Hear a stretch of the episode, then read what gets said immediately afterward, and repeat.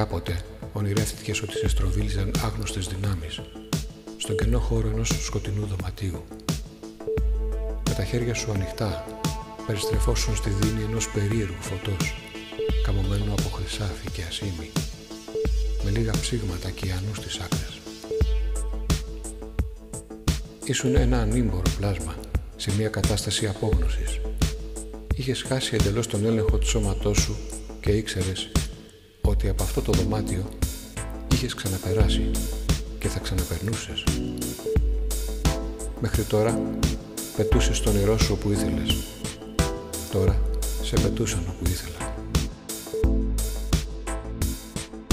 Δεν θα ξαναπεράσω από αυτό το δωμάτιο. Ξέρεις πόσα δωμάτια στην έχουν στημένη, φίλε, λέει ο Ιβάν ο Τρομερός, μέσα από μια ξεχασμένη ασπρόμαυρη αφίσα, κοιτώντας με με πλάγιο βλέμμα. Άσε τα δωμάτια να κάνουν τη δουλειά τους και προχώρα. Όλα είναι στο πρόγραμμα. Ποιο πρόγραμμα? Μην νομίζεις ότι θα μάθεις ποτέ το πρόγραμμα, γιατί συνεχώς αλλάζει. Σαν την κρύψη χαβαλωμένη βράκα της κυρίας Κατίνας. Θυμάσαι, αυτή της γιαγιάς που άπλωνε απέναντί σου κάτι βράκες σαν την Πελοπόννησο, χωρίς το μεσαιοπόδι.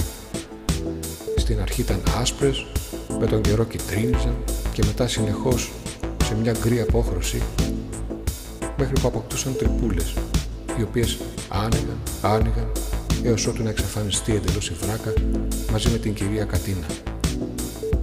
Και πού πήγαν? Αυτό είναι το πρόγραμμα. Να μην ξέρεις. Βγες τώρα από το καβούκι σου και μη ρωτάς. Μα γιατί? Σε καλό δρόμο είσαι. Δυναμώνεις. Μπορεί και να μην ξαναπεράσεις από το δωμάτιο. Από σένα εξαρτάται.